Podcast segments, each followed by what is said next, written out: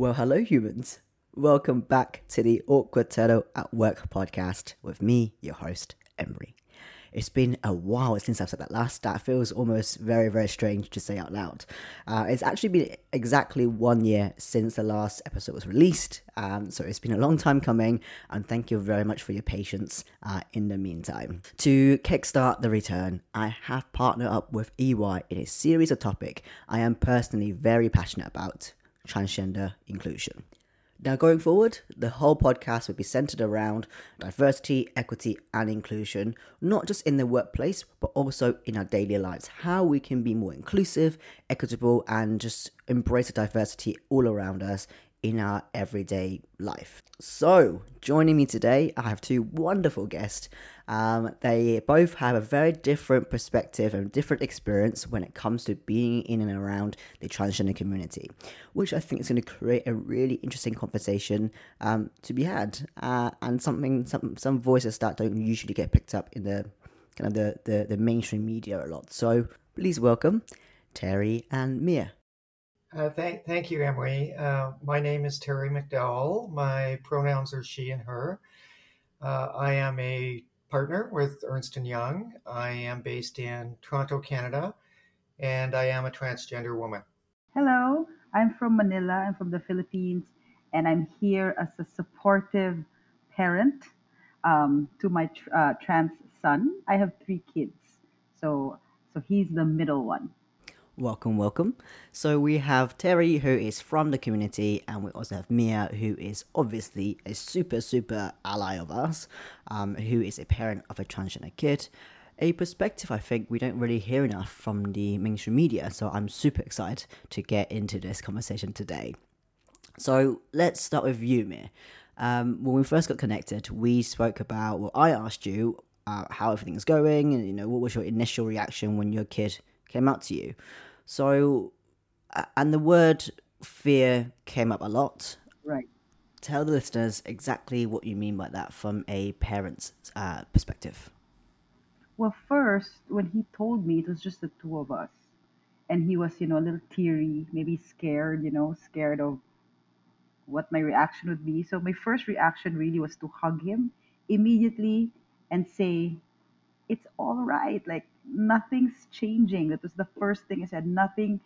There's not no. There's nothing different. Of course, it was a shock to me. Mm. Yeah, but I'm sa- I, I wanted to um reassure. That was my first thing. Like I wanted to reassure him that it's really nothing for me. I mean, it's not changing. But then when, of course, when I processed it and the thoughts started coming in, yeah, that's where the fear was. And and then so the thing was, I told him, you know, as I said, it's nothing I really have no problem, no issue with it. The only thing is the uh, the outside world is like my fear that somebody will bully you, somebody will hurt you because you know they don't understand uh, something that's different from them, and the, the small-minded people. And then he immediately rolled his eyes and like, no one's gonna bully me, mom. I'm like, you sure? You sure? Because you know I might go to jail.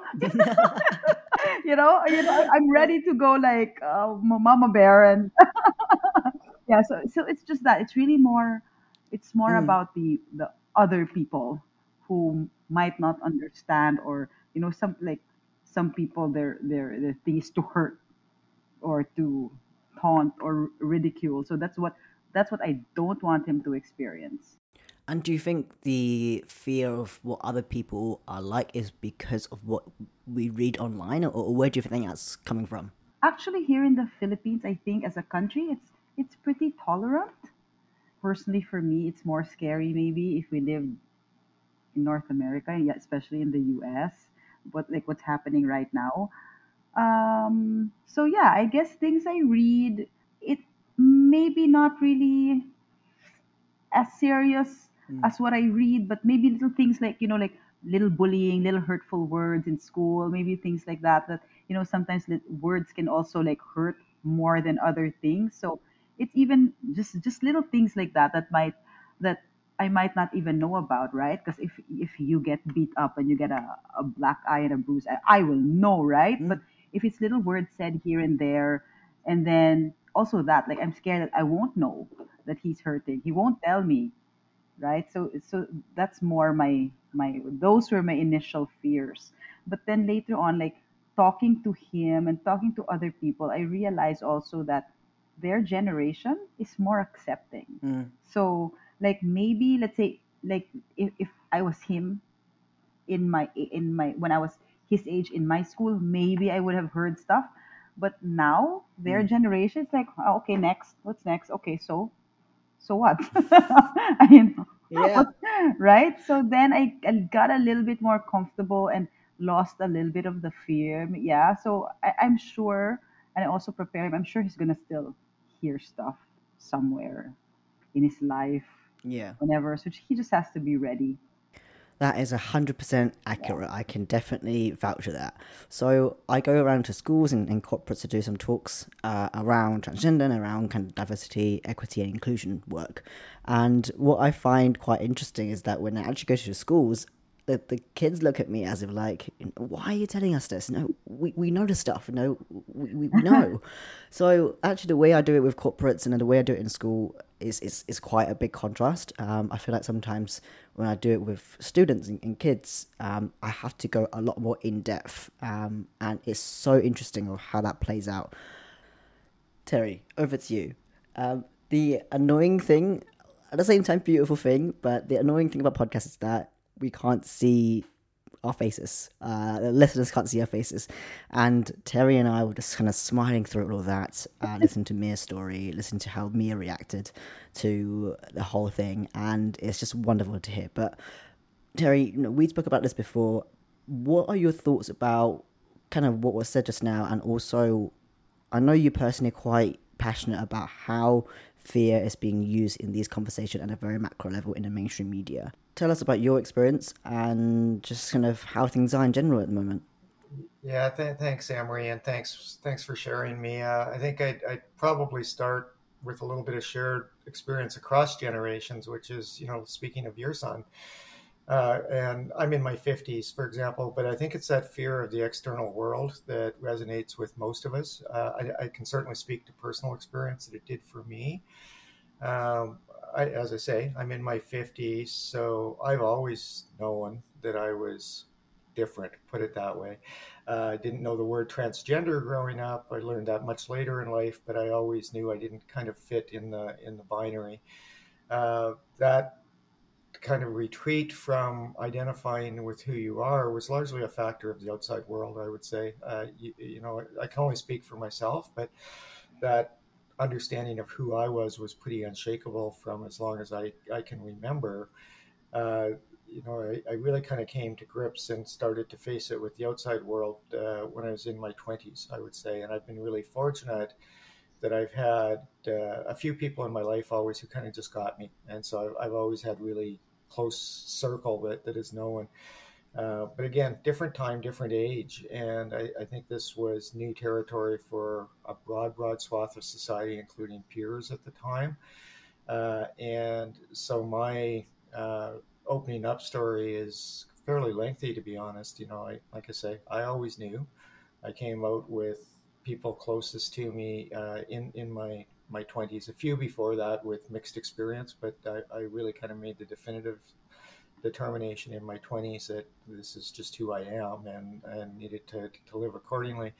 Uh, where, where it differed for me was in the work environment. I was on a professional career, professional tack, and I just mm. sensed that being my full self in a professional business environment was going to be career limiting. And as a result of that, that was a much slower burn, if you will, to kind of uh, present and be myself in the work world. So there's a little bit of history. That's that's maybe a longer answer than you were looking for, Emery, but that's the the trajectory uh, that gets me here. I, I do want to kind of emphasize what you said about the younger generation. You're absolutely right. Like like the the high school kids, the even even younger staff that I work with now, me being in my 50s, some of them were in their 20s. They, it just it's, it's like next like you know what are we doing at work today? Like let's let's get on with it. And and frankly it's my generation. My generation is is is the problem in in this equation to the extent there is a problem. And uh, you know the, the the world is has shifted around my generation i would say and we have some catching up to do. So. It's very interesting what you just said there um, that you know your, your younger staff are just like, yeah, what's what's new? Let's what, what what's in store for us today? You know, let's get on some work. Obviously, this podcast and and all the work that I do now is in and around why is it important and talking about the importance of DEI work. And it is a very much a double edged sword um, from my perspective. And, and, Terri, you and I, we, we spoke about this briefly before, is that you know we share a kind of similar view when it comes to doing advocacy work uh, and being visible. You know sometimes we just want to be you know living our you know, normal lives amongst society and get on with our work and just you know get on with life in general. But at the same time without these people without these voices in the media in everyday conversation it's very hard to drive change. So, you know, how far do you have to be, you know, how forefront do you have to be, you know, at the parade or, you know, whatever it may be to be quote unquote a good advocate? Um, and how visible do you have to be? And at the same time, what if you don't want to be visible? Does that make you a bad person in the community? It doesn't. So you know, it's about kind of what you can take on, and and, and what that means is very different for everyone. But I have to obviously talk about the importance of visibility and representation, especially when we talk about glass ceiling. You know, I think when we, when you're a kid, when you're not able to see any role models, when you're not able to relate to anyone in the media, in around your peers, in your circle, anything in your life, it's very hard to have a long term plan or just have any sort of motivation to live a long, healthy life.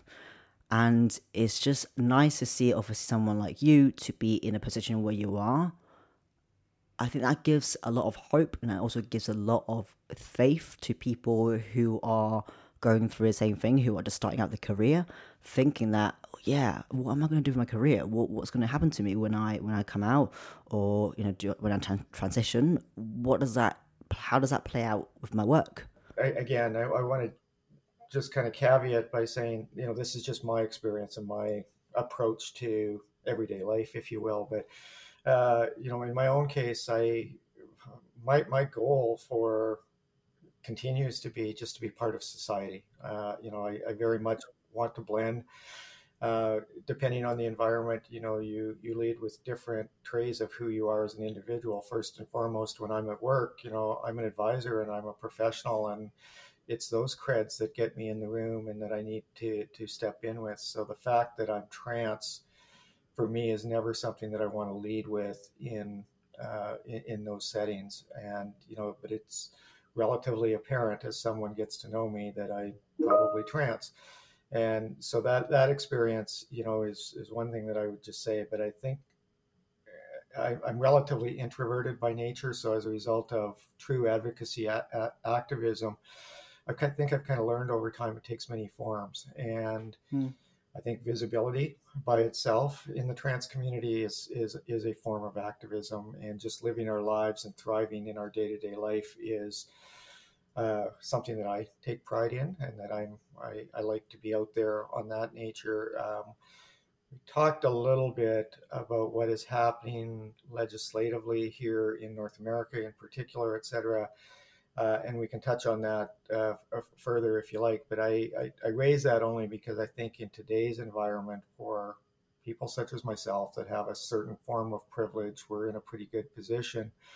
We can be visible. It's sort of an age of activism by necessity. We may have never chosen to be, you know, that visible in uh, broader society or or speaking about trans rights, et cetera. We're, we're really just trying to find our place in the world. But these days, with those rights being taken back, being attacked every which way, uh, as I say, you, you, kind of feel it's incumbent upon you to the extent you can speak to it. You need to speak to it. So, uh, you know, whatever platform that is, whether that's in a boardroom, whether that's you know with a microphone in hand, et cetera, everybody takes it their own way. But uh, uh, in my experience, we're at an inflection point yet again, and so it's it's very important. Yeah, that actually reminds me of a story or, or, a conversation you had with your son about joining the LGBT club or starting an LGBT club uh, at school. Yeah, yeah. So, cause, cause I was asking, cause he's member of this and this, and and you can like petition to form a club if there's no club like that. So they did like a literature club, and like, and I said, uh, is there no LGBT club in your school? Like, he said, no. I said, maybe you should form one, you know? Like, I'm sure there's a lot of kids, and like, but mom, the school is the LGBT club. we don't need it. I'm like, oh, okay, okay, okay, that's fine, whatever. If you don't think you need it, then you don't. Isn't that yeah? Isn't that lovely? And and I think sometimes like you know you, you know it's obviously depending on the situation and context like you said, uh, Terri, you know, when it comes to the kind of the, the rights kind of thing, the legislative um, issues, that's a very different story. But I think in everyday life, you don't have to be part of a club. You don't have to be part of a network to be part of a thing, to be an advocate, right? To be an ally and to be inclusive. And I think that's kind of um, the beauty of kind of what your son said about, you know, you don't need to be a part of a club you know we we all are just who we are and and that and that's okay right and and i actually like when we were talking about this when we first spoke it, it, it got me thinking what you said. Like you said, sometimes by forming a club, you segregate yourself more. I'm like, huh, yeah, that's true. Because there shouldn't be like them and us, right? So yeah, do a literature club, do a basketball club, but yeah, you I, I kind of got into thinking when you said that sometimes you don't need a club because it makes you more closed off. I'm glad that stay with you and you know, I think I was just drawing from my own personal experience. You know, growing up, I was never part of any of these LGBT community or, or involved in these kind of you know, parades or anything like that, uh, let alone the trans community. And I think that gave me quite a different experience to a lot of people was that I was able to really live amongst my peers and, and, and within society. Now, of course, sometimes, you know, I wish there were people who I can talk to more in depthly about how I was feeling, what I was going through, um, some guidance um, to someone who's actually trans as well, uh, who is able to share kind of their experience, so I know what to expect. Uh, I had to figure out a lot of that on my own, so I do see kind of the value in both. But I think you know by having these really kind of you know separated clubs and, and divided clubs and networks, sometimes I think it can cause harm and you know it does provide safe spaces but i think sometimes you know it is still underneath the idea of division. So i think really the the basis of all of this really should start from the word inclusion.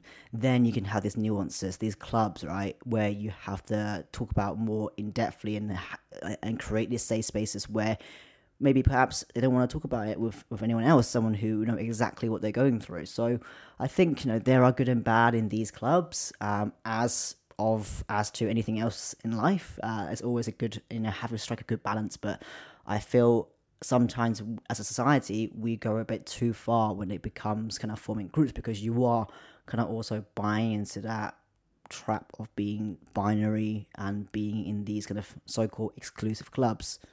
But uh, me, I want, to stay with you and, and talk about your kind of your way of doing your advocacy in your own way. You know, you are very open with your peers, your friends, and family, and your own circle. Um, you actively, when when we spoke, you know, you're actively finding ways to support your child uh, as comfortable, um, to be as comfortable at school as possible. Uh, whether or not this is about how they're being addressed at school, uh, what uniform he's wearing, just just anything, right?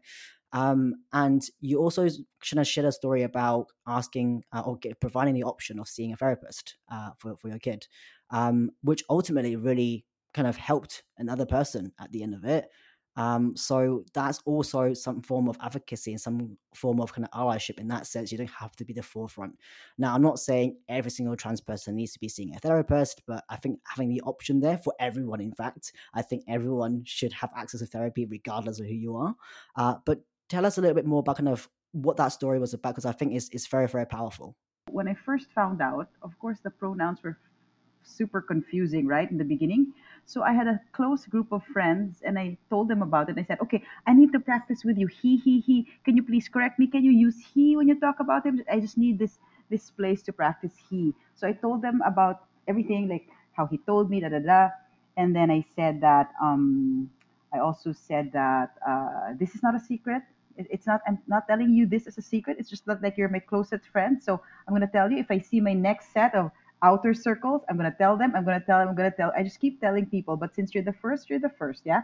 So if you see somebody and you tell them about it, it doesn't matter. I mean it's not like i'm not telling you to keep this in right? So you can tell your kids your your your husband and i said especially tell your kids because you know you never know. This might open up a topic that they, they, they wanted to share, or they might have a friend or a friend of a friend, whatever. And then I also told them that um, I asked my son if he wanted to see a, a therapist. You know, I said, I'm not, I don't think there's anything wrong with you, but I said, you know, I, I read some parent support groups and they said that it's helpful. I said, so, you know, maybe sometimes you can't talk to me or you're, you're, you're, you're, you're shy or whatever and you want to talk to a safe person that is not related to you and you have no, have no. So he said, yeah i think i think that that might be a good idea. So he has been seeing a therapist and it's it's pretty helpful. In fact he doesn't the therapist says that he doesn't she doesn't have to see him anymore Mm. but he still goes. So so it's like okay so it's helpful right? So anyway so then so that's the end of my short story about that. Then one time i had this friend and um she goes this was during the height of the pandemic where all the close the, the, the schools were closed and the kids were, were doing online school whatever. She she goes she's so worried because she found out that her 13 year old was cutting. So she saw um, marks on her arms and her legs and then she she asked her kid like if uh, what's the matter? And she says oh i I think i'm just anxious because you know the pandemic whatever. I'm just very whatever whatever. So so she since i told her the story about um, my my son going to a therapist, she asked me for a referral. She asked, "Can you send me um, the number?" Da da da, and then finished. So then I gave her the number. Never spoke about it again. And then another source, that eight year old, my eight year old, um, didn't know for a while because my son wanted him to be the one to tell her. So then finally he told he told the small one, who told, of course, the kids, right? You know, my sister is not my brother. You know, it's so easy. They just they just say that, right? So so my little one told that what the kid, one of the kids of that friend of mine. So who's also so young. He it wasn't the one who was Mm. cutting. Yeah. So and so she goes, Mom, what does that mean? They were in the car and she, what does that mean? What does that mean? I don't understand. What does sister becoming a brother mean? I don't understand. So the mom was like trying to explain, trying to explain to the to the the younger one, you know, in in in appropriate children terms. And then the older one, the one who was cutting Sunday goes, So mom, if I'm like that, are you okay? Right. Are you going to be okay with it? So it turns out that was the issue all along. So I was saying, see, it's good I told you. At least now, now she knows that it's okay. We're here. We accept. It's normal. She's not the first one. There's another one. you know. So she's so much better. I was happy to share that because that little thing maybe you know prevented her from doing something much worse. She was Yeah. able to express this a, express it a little sooner because she had somebody to relate to now. And I think that's beautiful. I think it's just literally sometimes it just takes one person to be a bit more open with, you know, what's going on in their own lives and, Mm, and sharing kind of resources, for example. And you just don't know right, how, how right, that might lead to and, and what kind of, uh, I guess, impact that might have. And like we kind of mentioned earlier, is that you don't have to be at every parade and, and be the loudest to, you know, do all this kind of work. You know, right. it's just about talking to your friends and your close friends and whoever you're comfortable with. Correct. And you don't know what, what, you know, what, what butterfly effects that, that might cause. Yeah, I mean, I, I warms my heart is, is the way I would put it. And you know, again, I, I I don't have children myself, so this is anecdotal as I've uh, been more integrated in the Mm. broader community, et cetera, and, and hearing the parent stories. I mean, you're the you're the heroes in this story in my mind. It's it's you know, I think as you get older as a, as a trans individual, uh, you know, you just get more life experience, et cetera. But it's harder for children to understand what, you know, they, they, they know who they are. I, I, I truly believe that. That was my experience, as I said.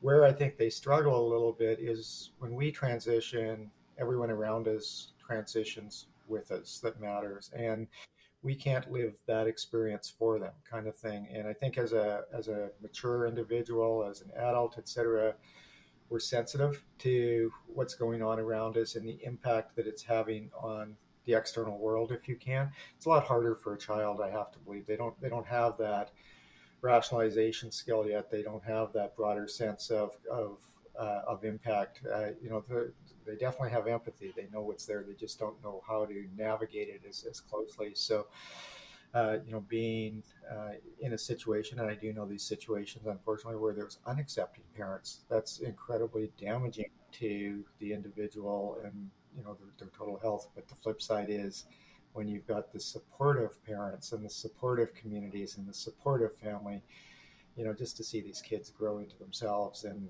and go from often being sullen, depressed individuals to flourishing. It's it's an amazing thing to witness. And you know, a little personal anecdote, if I could, but I, as I say, I transitioned at work, and so I've had a long career at work, and uh, you know, as a result of that, I feel it's incumbent on me to give people some time. Uh, they, they, they need to, you know, they may have known me 20 years ago in my working career when I wasn't fully out. Kind of, so muscle memory kicks in, etc. But uh, as I, uh, you know, have become fully out at work, more authentic every day kind of thing, um, I had a, a, colleague from many years ago who reached out to me and uh, had listened to one of our webcasts and shared with me that the reason he joined the webcast is they have a trans child and uh, said, you know, I, I wanted my daughter, and in that case,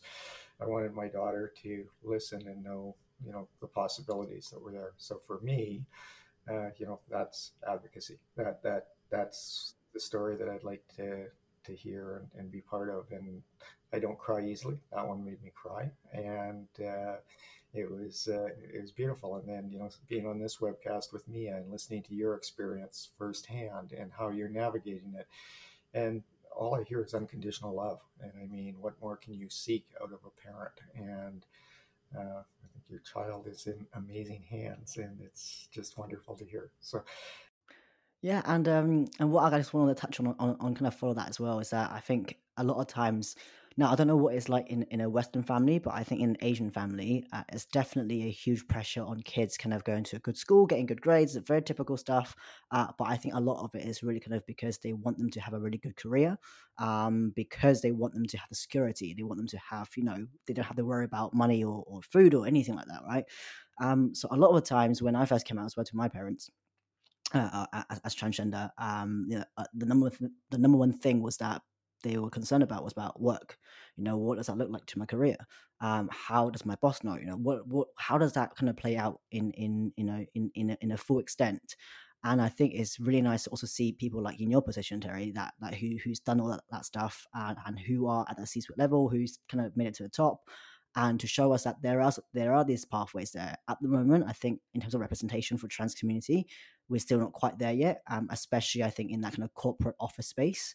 Uh, but I think knowing people and, and, knowing there are spaces now for these uh, for trans people to be getting the access to the top i think it's also very nice for other people for example for you know for parents like me to know that actually you know it makes no difference you know my kid can still work in these jobs and still get you know make it all, all the way to the top yeah, no, I, I appreciate that, Emery. I mean, I I will reflect on that a little bit because that's very much my lived experience. To be honest, I, I think growing up in the profession that I did, growing up uh, in the age that I did, et cetera, there were very few role models, if you will. Um, uh, I mean, in North America here, and I, I, I, started my career in some smaller offices at more remote parts of the country. I now live in Toronto. I've lived in New York, etc. But early in my career, I was in smaller centers, etc. And you know, I think you can cast it in the whole light of gender parity. Period. I, I saw very few female executives mm. in the profession at that point in time. Uh, you know, so uh, extremely small number of, uh, of female partners in, in the boardroom. So it was only later in my career that any sense of gender parity started to emerge. And, uh, you know, to this day, I kind of have this nervous tick where I do the gender math when I'm in a boardroom and I will look around the table and I'll count how many people are there and then I will you know divide by the binary and say you know who, who's presenting female and who's male and it, it always skews to the male side even today and then of course my mind takes me to i wonder if anyone else in the room is mm. trans mm-hmm. and and you know you, you can't make that judgment sitting at a boardroom table but that's the types of things that at least in my experience kind of played on me throughout my career and frankly it was uh, you know i come from a very humble background i was the first in my family to go to college etc and uh, I needed a career. I, I like, like, you're talking about, you know, for your children, et cetera. You want them in good schools, et cetera. I, you know, I, I needed to make a livelihood. I needed a, a job, et cetera. And as I started to progress throughout the firm and realized what the possibilities were, it was always nagging at me, but if that's never going to happen, kind of thing. So I'll just bring that full circle and say that's probably part of why I'm trying to be as visible as I can at this stage of my career because I don't want those talented people in the bullpen and working their way through the system thinking I, would like to but i can't because kind of thing so you know just just seeing the mm. opportunities mm. that are out there and and you know this is this reflects broader society now it, there was a time when you would not see a visible trans person outside of the theater community or on screen or something like that and and you know we we all know trans individuals across professions and across age groups at this point in time so uh, i really hope it's that much easier for the generations to come. Is that something you you you think about as well, Mia? No, because he's awesome. Perfect answer, Mia. No. no, really, this is like a student leader. He's super smart and like. Uh, Good. I love yeah, that. So he's tough. He's, you know, he fights for his rights. He didn't want me to be the one fighting in school. He wanted everything to be him. I'm like, yeah, so he's set. He'll be fine. Good. Well, on the topic of rights, um, we're coming on to the end of the podcast now, but I just want to quickly touch on the a lot of the times what is being advertised on the mainstream media when it comes to trans rights. Terri, let's start with you first because I know you're personally quite invested and quite passionate around this topic. I personally believe that this is nothing more than political action. This is uh, this is political gamesmanship. It's an easy issue. It's an easy target, and frankly, a lot of the groups that have been determined to be behind the, the legislative actions, et cetera, that we're seeing have admitted that. They they were looking for a topic that would resonate with their base, and they found this very minor part of the community that was an easy target that you know with some sensationalism et cetera uh, made, made it an easy sale. So You've got things happening in state houses, for example, where the people passing these laws have no idea uh, of what the transgender community is. Many of them have never knowingly met a transgender individual, and they're just rubber stamping legislation that is, you know, very harmful to the individuals that are affected. So that's what we're experiencing right now. That's why I think it's important to be be, be speaking up and I truly believe in that most people are centrists, and once people start to understand the issue a little more, we're going to see a shift back. But I just hope it's not too late for, for so many people that are affected today. And again, my heart goes out to parents. I, I, I know parents that are, as scary as it sounds, relocating within their borders. They're, they're fleeing from certain states to other states, sometimes going international, simply to protect the basic rights of their children uh, a little bit of that in our employee base, of course, but it's it's more the, the family units that I see being affected because it's usually a family member that's uh, that, that's impacted in one way or another. So it's it is scary times in a lot of ways. At the same time, I truly hope it's kind of the, the last gasp of desperation from a very small group of of people. But as I say, unfortunately, they've got a hold right now that is damaging people as we speak. And so the, the sooner it can can be resolved and flipped back, the the better for those individuals. So yeah, what are you seeing in um in the Philippines particularly, Mia? Well, at the moment, I don't think there's anything going on in terms of legislation. But although they they they have here a, a bill that they've been trying to push for equal rights, and it hasn't been it hasn't really passed for the longest time. The the Philippines is pretty tolerant in general and historically uh, with the LGBTQ community. But in terms of trans, it's just, you know, this shift of pronouns for them is new. So for them, it's like, well, why, why do you, we, we, we treat you normal. Why do we need to say he, she, they, them? That so, so that's just a little, you know, little nuance there. Mm. But in in general, a pretty tolerant society, I would say. But of course, you have you still have people who are not, yeah, like anywhere. We, we do want that um, that equality bill passed though. On this topic of globalization and, and what's there, I just had the opportunity to co-author an article with two of my colleagues. Uh, Uh, one is uh, a non binary executive who is from New Zealand, uh, so that part of the world. And uh, my third co author is an executive in the Japanese firm who happens to be a gay man. And, you know, I, I really appreciated that opportunity because of the globalization of the lens in which each individual brings to the table in their lived lives around the globe. And uh, what's readily apparent, despite you know differences of where we sit under the rainbow or, or anything like that, it, as, as, well as the geographies, is the, the issue is universal, and it's uh, uh, you know the the cultural barriers and the legislative barriers vary by jurisdiction, of course, but the the core issues are human rights. It, it, mm. It's just basic human rights that we're all speaking to, and once that message starts to be heard louder, I really believe it resonates with the general population in a way that takes it away from trans rights or gay rights or queer rights or all the rest of it. It's just basic human rights that we're, we're talking about, and uh, and most people can relate to that pretty readily. So. Yeah, absolutely. Well, I think that's all we have time for today. Uh, and uh, yeah, so thank you again for your time, and thank you so so much for for sharing your story. Um, I really hope this conversation can can make people just think about how we can be more inclusive in our daily lives by hearing kind of this real life experiences and real life stories and how that impacts one another. That brings us to the end of the first episode. Turtle, over and out. Thank you, EY, for sponsoring this mini series of transgender inclusion during the month of Ada Hobbit. EY knows that diverse perspective combined with an inclusive culture and equitable opportunities drive better decision making, stimulate innovation, increase organizational agility, and strengthen resilience to disruption. EY has committed to advancing social equity and inclusive growth and stand against injustice, bias, discrimination, and racism. Social equity is about clearing obstacles to resources and opportunities and building more inclusive environments. EY is working to create an organization that is equitable where everyone can thrive.